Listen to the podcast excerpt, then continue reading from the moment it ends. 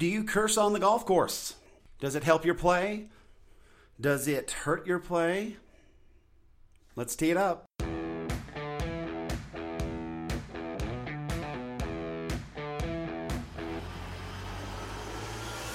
Welcome to Data Access Golf, your home for rapid golf improvement. And now, from the thin air of the Rocky Mountains, next on the number one tee, your host, Aaron Stewart. Welcome, everyone, to another episode of Data Access Golf. Appreciate you being here. Always do.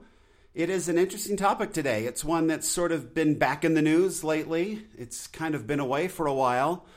I think because uh, Tiger Woods has been away for a while it's probably it is not a coincidence that uh, cursing is now a topic of discussion in 2018 because Tiger Woods has returned. He has always been known to have a bit of a um, fiery mouth and he lets things fly and they have been picked up on camera in the past which is yeah which is i guess it, it is what it is and that's tiger woods saying stuff, right? Um, but it's come up this year because in there was nine different FCC complaints made in 2018 about live golf. Nine. So is that a lot? That's a good question. Is that a lot? Is that pretty common for um, a year of golf? The answer is no. At least, at least not in the recent history. In 2017, we had zero. In 2016, there was zero, and then in 2015, there was two occasions. So over the course of the last three years, we've averaged less than one. And then in 2018, you have nine. One of the, the, the big contributors to that was Justin Thomas. He was quite excited after his at his win at the Honda. Um, he went kind of crazy there for a little bit. But uh, yeah, so that brings up the question why do we swear? And that goes back I've thought about cursing for a long time, and it's way before golf for me. It golfing and swearing kind of go together. I think it's Mike Leach that says he goes to play golf to practice his swearing, which is uh, funny. But um, but yeah, this swearing and cursing and all of that, it kind of became sort of. It grew to be important to me, but I didn't know why. I grew I grew up in a fam I grew up in a family that cursing is quite accepted my at least on my father's side, definitely not on my mother's side, but on my father's side, they are a bunch of, of farmers from rural Nevada, and that's they had a very harsh growing up. My grandpa and his and his uncle sort of settled that part of Nevada, and so they had a very tough upbringing and were um, became more polished later on in life when they were super successful. But before then, they were probably a little rough around the edges, and so they um, they swore a little bit, but not not the super grotesque, offensive swear words. They're kind of more of the the SDH and sometimes son of a b type folks, right? So those were kind of the four main ones. They didn't really get into the uh, taking the Lord's name in vain, uh, you know, the GDs and the um, and the F words. None of that ever came up from my great uncles, and and frankly, never, none of those have come from my family are, we stick away. We kind of stuck with those four right? The four basic ones. And um, so i was kind of raised that way. I definitely did not think that it was okay to swear but it was definitely a situation where if you did happen to hurt yourself or whatever hit a really bad golf shot they tended to sort of sneak out just kind of the way you're raised didn't really think much about it the first time i really thought to myself you know what i should change this it happened in Japan. Interestingly enough, I had I was a missionary for the Church of Jesus Christ of Latter-day Saints, and I was called to serve in Japan. So I was over there, you know, the white shirt and tie, the suit, the whole thing. And I'm in Japan. I've been in about about three months, and we rode bikes everywhere. That was our mode of transportation was bicycles. And so I am on this bike. You ride on the opposite, right? They they drive on the opposite side of the street than we do here in the United States. So I'm on my bike and I'm on the left side of the street and I'm cruising along and I've got cars coming on my right. And it's so tight in Japan that the side view mirrors are clipping my handlebars. Like, so they're just kind of tapping me as they go by and they're honking all the time. So I was, I was a stressed out wreck riding a bicycle around in Japan. I was on edge. Anyway, I was riding along. I came around a corner. I kind of forgot which side of the road I was supposed to be on And so I went to the right side, and then right in front of me, there was a car just bearing down on me. And so I completely freaked out, ran my bike up onto a curb kind of thing, down into like a bush thing, and I, I screamed out, you know, the S word, just let it fly. Well, as a you know a missionary, a representative of the of the church and of of Christ, we're trying to live with. Uh, we're not trying to do those things, right? You're trying to be polished and calm. You're trying to be obedient. You're trying to uh, spread the word of the gospel. You're not trying to say, you know, curse and, and upset people. Now, we're in Japan. Nobody probably knew what I was saying anyway, except I, I stood there and you're, you're always, you know, you're always in twos as missionaries. And so my trainer, who happened to be from Idaho, thankfully, he um, kind of heard this, saw the whole thing, heard it. And so when I kind of got my bearing and kind of got up and looked at my bike and figured out what had gone on, I'd kind of fallen off and whatever, I got up. It hit me. It hit me that I had let the S word fly. And I that's not what we do as missionaries. And I was like, oh darn it, you know, I shouldn't have done that. I looked up at him. His face was kind of pale. His color colored kind of drained a little bit. And we looked at each other and I was just trying to think to myself, oh my word, what in the world's he gonna do? And he started to laugh, and then I started to laugh. We kind of let it go. It was no big deal, right? We kind of it was just one of those things. But I realized, okay, I'm in a situation where I don't want to do this, and then something happens and I just blurt it out. I didn't think about it, nothing. It was just there. And I thought that was really interesting. I, I didn't want it to happen. I, I tried not to let it happen. I, I, and then boom, it was just there without me thinking about it. So I didn't like that. I didn't like the fact that I didn't have control over this word that came flying out of my mouth. I, I, I thought that was a little odd. So that was kind of my first experience with it. My next experience was um, so our, our oldest son is now 19, but when he was in third grade, he was at school and I guess the kids kind of got together and they were stop and they were you know they were discussing how many swear words they knew. I, I don't know why, right? We don't we don't know why kids do these things. So they're amongst themselves in a little group and they're talking and they're like, do you know you know they're going through the whole thing and they're like, do you know the S word? Do you know the do you know the S word? Do you know the S word? Back and forth, back and forth, and the kids are talking, and and Canyon goes, yeah, I know the S word. I'm like, yeah, you don't know the S word. You don't know the. Come on, say it then. If you really know it, you should say it. And he, he wouldn't. He wouldn't. He wouldn't. Again, this is from my third grader telling me the story. But eventually, they're like, oh, you got it. You got to say it. Whatever. You don't know. You don't know it. You don't know it. So he goes. He he lets the S word go. Well, instantly, right? The kids go running, tell the teacher. Canyon swearing, and off to the principal he goes. We get called in. We're down to the principal's office, and now we're talking to Canyon like, okay, what's going on? Right now, I've been careful. I tried to be careful around the house, especially when they're little, because ah, you know I just don't want that to go. Occasionally, yeah, it happened, and, and it wasn't the best, but I really, really tried not. And I, I just don't really remember. And this particular word was one that I didn't use very frequently at home at all. It was more of my, that's the that's word is always my kind of my favorite word on the golf course. I didn't really use it at home. So I was like, mm, I don't know where he got this. And so I made the mistake. And again, young fathers out there just never do this. The kids are so honest and so great. But we're in the office, and I said, Yeah, I don't know where he learns it. I, he may have heard his grandpa say it, I think is what I said exactly. He probably heard his grandpa say it, to which Canyon then stops me and turns to me and goes, No, Dad, it was when you were fixing the computer.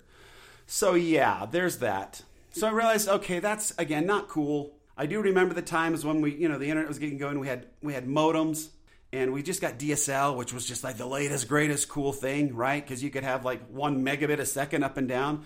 Where you know I think I'm getting 500 megabits a second right now. So so it wasn't working. I remember the call. I remember being frustrated. I had to get some work done, and it just didn't work. And so uh, yeah, I let it curse. So there's another time where I didn't want it to happen, and it did and I was frustrated and I let it fly and my poor child heard it and then he got in trouble later because of it and I don't want that either, right? So there's there's number 2 in my life that I can remember. And the third time is by far the most poignant to me. So I had um, again it was with my oldest son unfortunately this poor this poor kid had to suffer through my parenting woes. But we're we're we're talking I, I'm expressing some discomfort with him and some of his choices. And I'm encouraging him to not do any of these types of things again. And I called him a name, and it starts with S. And um, he stopped me and he said, Dad, when you use that word, I get scared. I'm like, you know what? That sucks. I don't want my child to be scared of me. I don't want to elicit that emotion from him. I'm trying to I'm trying to teach him something. I'm trying to do something good here. I use that word and now he's scared. Learning and growing is not done very well from a scared place, right? From a fearful spot is not the best way to go. So there's 3. And I said to myself, you know what? And this was not he was not a young kid. He was 16 or 17. So this is just a few years ago. And I thought, you know what? That's it. I'm just done with this. Actually, he was probably 15. It was before he was driving. So it was 15, so it's four years ago. And I'm like, you know what? I'm done. I'm out. I'm, cursing is over for me. I'm going to figure out how to stop this thing. And so I dug in and I did some research, is, is typical of me. So I went and I said, okay, what are, what, first of all, why in the world am I swearing when I don't want to swear? When I, it's not really what I want to do, but it happens occasionally. So you go in and you dig in and you do a little research. Well, it turns out that there is a reason that we can swear without thinking about it. It's because swear words, and I'll go into a little bit, I hope I don't get too geeky here, and I, I apologize if I do, but swear words, interestingly, enough, through research, they have been able to see, researchers have found that swear words are actually stored in both sides of our brain, the left and the right hemisphere. The right hemisphere being the emotional part of our brain where we remember we've got memories and negative thoughts and all those sorts of things. And then the left side of our brain, brain being the part where we actually you know, are, are disciplined language forming, thinking, you know, analytical, right? We've got the left and right hemispheres of our brain. So they work. So they have actually gone through new, using neuroimaging and, and looked at a brain and then actually had swear words go. And, and based on the emission and the topography of the brain, they've they found that the amygdala, which is the part of the brain that controls sort of fight or flight, it's a really sort of primitive part of the brain, but that's what generates our fight or flight. So when somebody hears a swear word or says a swear word, it, it generates a response in that part of the brain where fight or flight is triggered. Okay, so when my son is telling me, Dad, I get scared, yeah, you do get scared because a primitive part of your brain just fired off and, and you're scared now that's just a natural reaction to this. These these words are emotional. They've learned over time that these are bad words. You shouldn't say them. We've beat it into them as a society that these are acceptable words and these are not. And so that's part of both sides of our brain. We can we can create sentences using swear words and we can also just blurt them out because they're just over here in the emotional part of our brain and they're tied to um, emotion. They're tied to memories, but they're just hanging out here, just available at any time. And so they've gone and looked even further. They've looked into uh, like Tourette's, people that suffer from Tourette's. And there's sort of a weird thing that we believe from TV shows and stuff that all Tourette's, all Tourette's um, victims have absolutely no control over, and they just swear, completely have no control on, on swear words. And that's not true. Only 10 to 10 to 25% of, of folks with Tourette's actually use curse words. So that's not, they use my other words and have other tics, but that's not really what was very interesting in this research. But there is another part of the research that that focused on aphasia, which is aphasia is a when the left side of your brain, especially the language portion of your brain, doesn't work anymore. Right? So they've been able to find people who have this aphasia where they have damage or that part of the left hemisphere, the left side of the, the left hemis- hemisphere of the brain isn't working. And, and these people cannot form sentences. They cannot speak well. They have a hard time putting everything together, but they can still swear like sailors. They have access, perfect access to all the swear words. The swear words take absolutely, because it's in the right side of the brain, saved in both sides, they can use swear words perfectly because it's tied and put someplace else. It's in the emotional part of the brain and it just sits there and it's available at any time without much thought. Just boom, you can have it. So there you go. So there's another there's another aspect of swearing. So it just sits there. So me being com- completely freaked out that sometimes when something happened I would let a swear word go. Well, swear words are tied to negative emotion and trigger negative memories. So boom, ah, something happens, you let one of those go unless you stop using those words, they're just going to be available to you. We know that when we stop using certain things in our brain, the synapses of that starts to close up. It doesn't, it's not as efficient to fire there anymore. So eventually you can get rid of that part of your brain if you work on it, if you change it, if you reprogram yourself. So that's what I've been doing the last four and a half, five years, is working on that. But then as I started to think about the purpose behind not swearing, I actually had my reasons, right, for to be a better father, to communicate properly, to not be the kind of person that makes their child fear, fearful when they're trying to talk to them.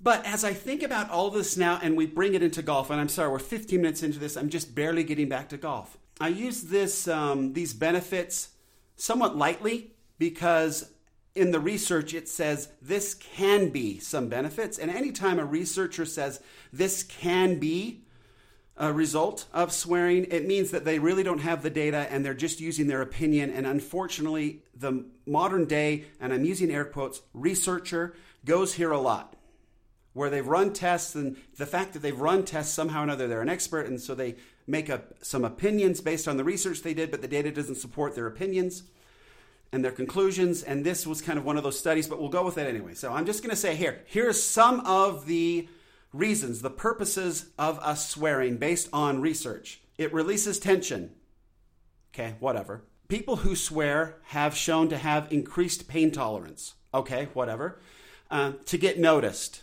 yeah, we've seen that, right? You can see people swearing to just get noticed. Those and to express dis- displeasure. Duh, right? We all know that. Okay. The problem with this list of four release tension, increase pain tolerance, get noticed, and express displeasure every single one of those, as to the positive effects of swearing, is completely selfish. It's 100% about me, me, me, and that's it. That's a problem. So now we're going to talk about on the golf course.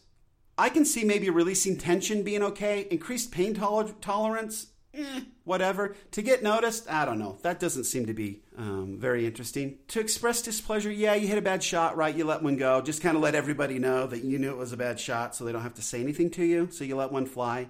Get it? But now here's the problem there are some these are very very selfish reactions to a situation and i go back to my discussion with my son and that he felt fearful well, when somebody swears, it elicits a response from us that we can't really control. It's built inside of us, right? The amygdala freaks out and it triggers a fight or flight response in us. So if you think about it as you're playing with your friends, if you let out an expletive and you're triggering that in them and they don't really want that, you, nobody wants to play golf with this fear aspect to it, right? Nobody wants to play golf fearfully. Nobody wants to play golf in the fight or flight place. I don't. And yet somebody's now cursing and sort of forcing that on me. It's it's kind of a bully move. It's a super selfish bully move. To swear out loud and put your playing companions into that, it's completely selfish. Period. You are doing them no good. So I think it's just bad manners. So one reason to not swear on the golf course. Just straight up bad manners, bad etiquette. I do think that somehow or another, we talk about Tiger's intimidation factor, and he used to hit it longer and all that, but he also swore like a sailor. And, and he was putting his playing partners in a very uncomfortable spot because he was using some of the foulest words available to man. And, and that was then triggering in his playing partners who may or may not play with others who swear like that in a very difficult place. Unfairly so. It's cheating almost to do that to another person. Now, can we control that? Yeah, there's ways to do that going on. But I'm just saying, if you look at it that way, it's kind of creepy. To swear on the golf course is kind of a selfish, bullyish tactic. Really, to swear anywhere at somebody and put them into that place is kind of, it's awful. Okay. So the next thing, when you swear and when you let one fly like that, you're accessing a part of your brain that's very emotional and it's very negative and it's very associative. So any bad shot, let's say if I hit one in the water and I let an expletive fly, the next time I let that expletive go, it's associated with the previous bad shot. Now I'm remembering every bad shot. Whether it's consciously or subconsciously, I've accessed that part of my brain. Now every bad shot that I've hit and, and let that expletive go is now available to me. And the emotion and everything else behind it. So just trying to play good golf and swearing doesn't make any sense. Why in the world would you access all that negative energy, all the negative memories, just for hitting a bad shot? You don't want any of that. One, because we can't play from the past anyway. Recreating some kind of a feel from a past hit is ridiculous. We're creating. We want to have new thoughts, positive thoughts, right? So that's why we need to keep we have we cannot swear. it's just not good for our golf game. So that's a selfish reason in and of itself. It's unselfish not to share because you're putting your your playing companions into some sort of fight or flight place, in a fearful place. And then don't swear for yourself because you're accessing a bunch of negative thoughts and feelings that you don't want on the golf course. Nobody wants that. Let's say you're now playing and you've got somebody who's got a foul mouth. And you know now that this is going to trigger this response in you, this fight or flight. Well, you have to change that somehow. Now, for me, I know that uh, somebody when I see somebody who curses, like just lets one fly, where it's obviously they they haven't put a thought together, right? They've just kind of lazy thought or not thinking at all, and they've let a swear word go. First thing I think of, I, I kind of feel bad for them because it shows to me that they have no self mastery over that part of their life and I know how that feels. I have sworn in places where I didn't want to swear, and and that's not a good feeling. To to not have self control is not a, a, good feeling. So I I uh, my response is I feel really bad for that person who's cursing. I do, and that generates a different feeling me. Now I don't feel fear or flight. I feel empathy. I feel bad for them, and so that's really helped me play with folks that have foul mouths I don't get this fight or flight anymore. I realize what's going on. I've analyzed it enough and I've thought about this enough where my reaction is now one of empathy. I feel bad that this person is a lazy thinker, has allowed that swear word to shoot out, has never worked on trying to reduce the synapses so it doesn't work, and now they are simply a slave to a habit that is hurting their golf game. I also feel like I've got a much better chance of beating this person if they're swearing right? Because they've accessed some very negative thoughts in their brain. And if I was super cruel, I would probably just say that swear word from that point forward and try to help them generate those negative thoughts going forward if I really wanted to beat them, right? Because that's how it works. All that being said, I would recommend don't swear. It's just better for your golf game. If you don't swear, you don't access, you don't associate a bad word with bad shots and you've probably said the same bad word for bad shots for years, and you want to get rid of it. Quit swearing. Don't access those thoughts anymore. Don't access those memories anymore. Just be done with it. And then the other reason to not swear is you're being a bully. You're being a jerk, and you're forcing your playing companions who have not maybe developed some techniques to deal with that into a fight or flight response, into a fearful place, and now they have to play golf from there thanks to you and your selfishness and your inability to control your mouth, your, your lack of self mastery. You have now screwed over your playing companions and you've put yourself in a bad place. So, what's the point? So, there you have it. A little preachy today. I apologize. It's supposed to be a feel good Friday, and I went into cursing. So, anyway, with the topic of Justin Thomas, I hope you know 2019 is a better year for this with live golf that was kind of the comment from golf channel they're like hey with a live event what do you do you know there's no way we can do anything Although with Tiger Woods, you should probably always have him on a delay. With that, don't swear to improve your golf game. Don't swear to improve the um, relationship with your playing partners. Don't swear to allow them to play to the very best of their ability, right? Do that for them and do it for yourself. There you go.